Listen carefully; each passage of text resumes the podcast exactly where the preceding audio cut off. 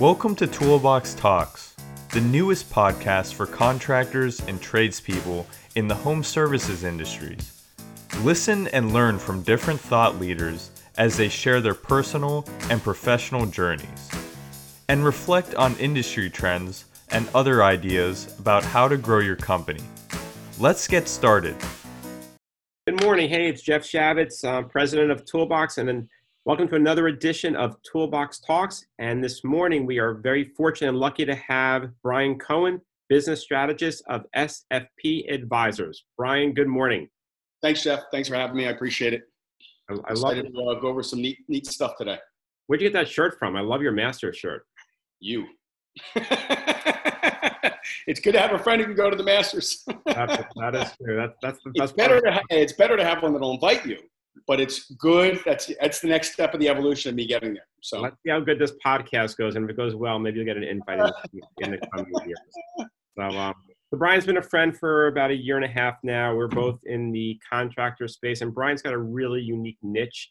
And Brian, why don't you share with our audience, you know, what you do and how you do it, and just your take on the industry and where you see it going in, you know, home services and HVAC. sure, no problem. My company, SFP Advisors, we're a CPA firm that does mergers, sales, and acquisitions with HVAC, plumbing, mechanical, and industrial contractors. We represent sellers. We've been doing this for probably 20 years, I want to say.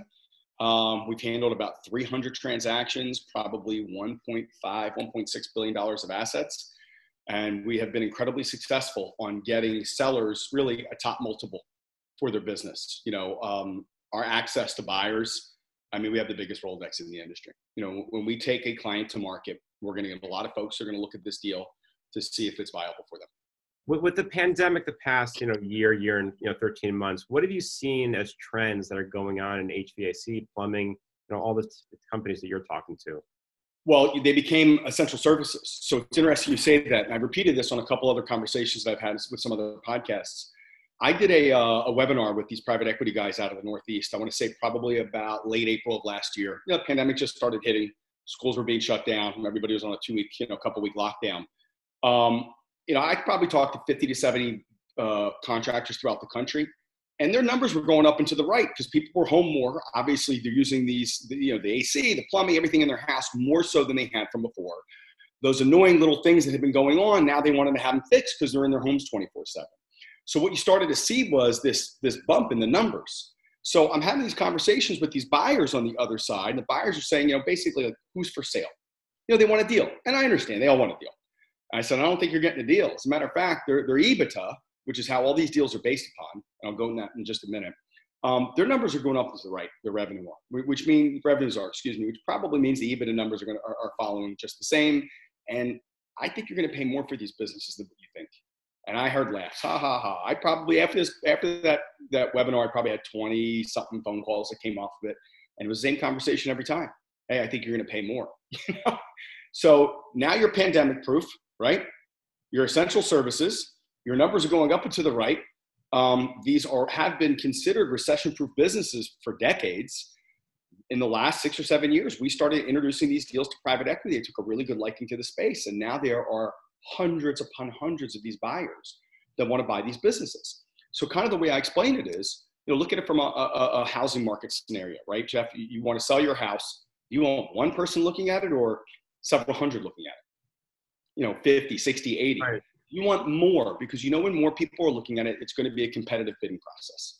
So our goal is to create that scenario each and every time for our clients. And, and or, you know, that's best case scenario.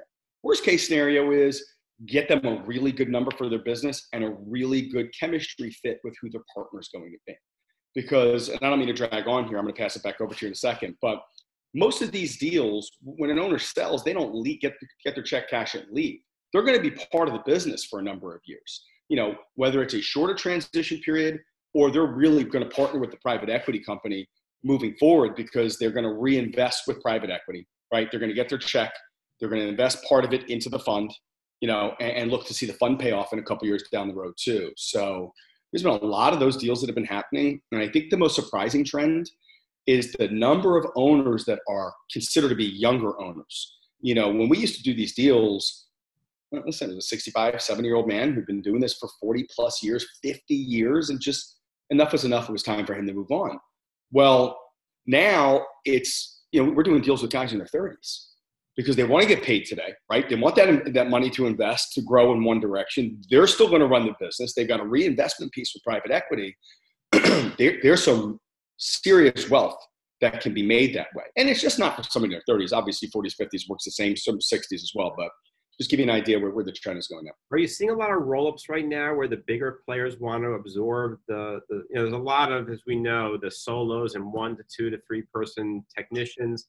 And then there's these major companies that are on the other end of it. Are you seeing a lot of, you know, more transactions in the small to mid-size, the larger, or is it really across the, the board right now? No, yeah, we are. So back in the day, nobody, you know, it was very hard typically to, to do a deal where the revenues were less than two and a half million because the stereotype was they can't, they don't have their financial house in order. So it's hard to value a company when you can't get certain numbers over. So obviously these guys over time figure out certain other ways to be able to value it. But most of the buyers in that situation are the bigger player in town. You know what I mean? So you take a look at where we're at in Broward County, Florida, which is bordered by Boca on the north and North Miami on the south you know, Hollywood, Fort Lauderdale. So here I am as an HVAC contractor. I'm doing 10 million a year. I want to grow. I want to make an acquisition. All right, let me see if I can find a guy for a million and a half, two million bucks, put a deal together, either make him part of my team, buy him outright. You know, I've got a GM that can, that can go ahead and run the business. Plus, I want the text and I want the phone numbers and everything else. They have figured out how to value those businesses, but it's never, back in the day, it was never really a top dollar scenario. There was going to be some hold back, let's pay out over time. If that's what, whatever deal they could put together, basically. But now what we're seeing is there is now a another scenario where I've already partnered with private equity, right? And I'm 10 million and I'm in Fort Lauderdale. And now my private equity partner is looking for bolt-ons for me. You know, these million and a half to two million dollar guys. Again, you're being looked at by bigger players. Same challenges, got to be able to get your financial house in order. But yeah, we're, we're starting to see those as well. So that that's uh that's exciting. I don't know how the whole how long that lasts for. I'm just telling you, it, it's different now than it was from before. With your company, SF um, do you also help these smaller contractors get their financial house in order? Because as we both know, many many contractors are incredible with their hands, but sometimes running the business on the back end is not their true skill set. Is that a service that you provide to these um, contractors? We, we, we don't, you know, so, so let me take a step back it's kind of a not the easiest answer.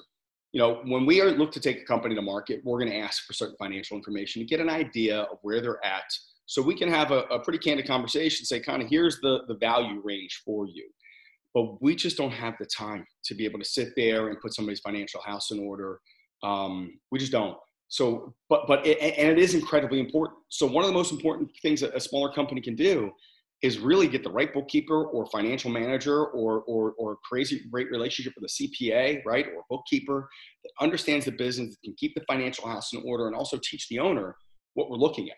Because there's a lot of breakdown there. You know, we've seen deals. Um, you know, you get through them, you find out that they've been mischarging or underbilling, or there's been money that's that's out that needs to get paid, or money was taken out of the company. There was cash that was never recorded you've got to have your financial house in order and you've got to be able to become a good financial manager. And Jeff, part of the problem is, like what you're saying, here I am, I'm, I'm a fantastic HVAC tech, right?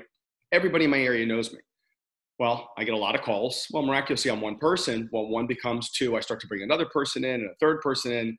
And the next thing you know, I have a business, right? My expertise is in fixing HVAC systems, not in financial management of business. So you, you've got to figure out a way to educate yourself to, to, to learn how to do that. And there's a lot of these affinity groups out there that teach you the financial management, you know, of your business. You know, I'm, sure you're aware of, a bunch of them, right? You got Praxis S10, you got Nexstar, you got Service Roundtable, Service Nation, um, SGI, uh, EIGA. I think there, there's a lot of these groups. CEO Warriors, another one that kind of will teach you how to go ahead and, and financially manage your business. Because once you understand that, I don't want to say the business becomes easier, but it becomes more predictable and you understand it better. And I also think that many of these entrepreneurs that turn contractors turn business people, because at the end of the day, they are running a very significant business, whether it's a million dollars a year or ten yes. or 20 million. Absolutely. What would be your thoughts to a business owner who's looking to exit in the next one to three years? Should they be reaching out to your company now, or is the time frame, hey, we can wait till maybe a year prior to a potential exit?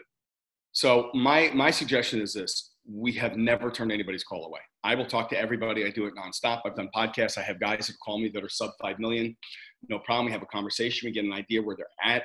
I have a um, PDF that we put together called the two to five year plan for smaller companies, things they should do, how they should be setting up their accounts, how they should be looking at their businesses, kind of what the marketing and advertising spend should be. And I, am I'll answer that. Listen, my cell phone number is 954 226 3409. 954 226 3409. Send me a text. Say, hey, I heard you're on Toolbox, right? Jeff said you could help me out. I get back to everybody. I don't leave anybody in a lurch um, because I know, listen, you may be small today, but you're in a growth pattern. And, you know, maybe five, ten years from now, we're doing a pretty big deal. You know, these deals don't happen overnight, by the way. So, yeah, we have no problem helping somebody out, giving them, you know, a, a, some type of guidance on what direction to go in. I don't want to say advice. We're not here in the advice business, but you know, I, I, do have this form that I can get out to anybody who's interested in having it. And uh, you know, you, want to send it to us, and we'll post it on our on our toolbox yeah. website for you as well. I do, do that. Both of your deals are geographically situated, where since we're both in the South Florida market, it's more done by geography versus a national play to roll up, you know, HVAC companies um, for a bigger region. Right. Well, you have buyers that are in different areas. Um, and they are aggressive. So we have some guys that are on the East Coast now that are looking to you know make deals or want to look at deals on the West Coast, and guys on the West Coast that are starting to come further east. How far they'll go, I don't know. But if you own the geography, you know what I mean. If you own the Northeast or Southeast or Southwest, you know these guys just want to keep growing. So naturally, you're going to have to eventually break out of that space. Um, for years, you know, we had there were guys who just specifically looked at stuff on the West Coast, and guys I want to say that buyers in the Northeast are probably more open about taking a look at deals in other areas.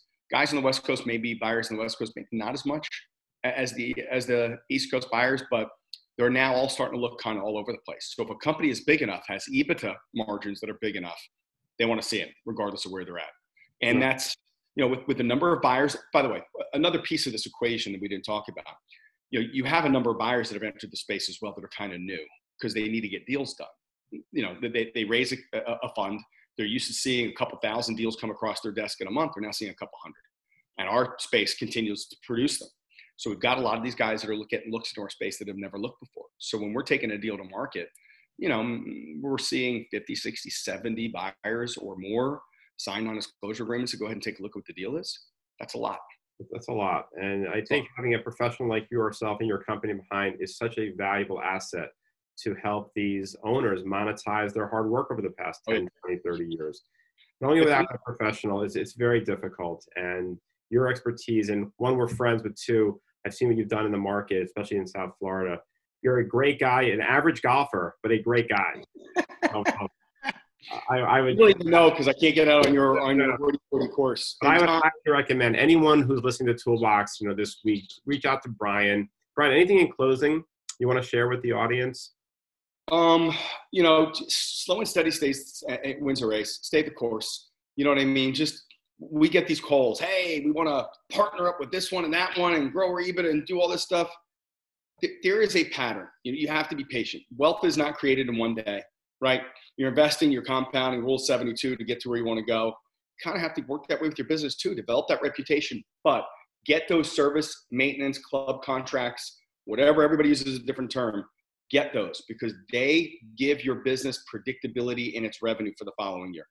You know, and if you're in one trade, HVAC, see what it takes to bring on plumbing. Or if you're in all plumbing, you know, obviously see what it takes to bring on HVAC because you could, I don't want to say literally double up, but you could grow your business pretty significantly without any additional advertising spend. You already have, you know, all, these maintenance agreements. So it's amazing. Even with our um, HVAC company, we pay our monthly maintenance of X number of dollars but that's very predictable income. So if they are looking to sell based on EBITDA, you know if you have a thousand customers, five thousand, you know you're bringing in that you know thirty dollars a month. That money really adds up, and the, and the compounding nature is enormous. So, and, um, and more importantly, you're building a fence around your, your customer. So the next time your tech is in the home and he says, by the way, we, on, we now do plumbing. By the way, here's all these other services that we offer, right? So you're going to get two times a year to go into that home to basically do your job and offer something to the homeowner. The bigger your, your, your database of those maintenance contracts are, the more opportunities you have for additional revenue coming out of a house. So It's incredible. I may, I may leave our SaaS-based technology firm of Toolbox and become a HVAC company after this conversation. So Brian Cohen of SF&P Advisors, thank you so much for your time this morning. And we'll get on the links pretty soon. Looking forward to it. Thanks, Jeff. Appreciate it. Take care. You bet. Bye. We hope you enjoyed today's episode. Make sure to follow us on social media at Toolbox Payment and download the Toolbox Payment app to drive more profitable business today. Until the next podcast.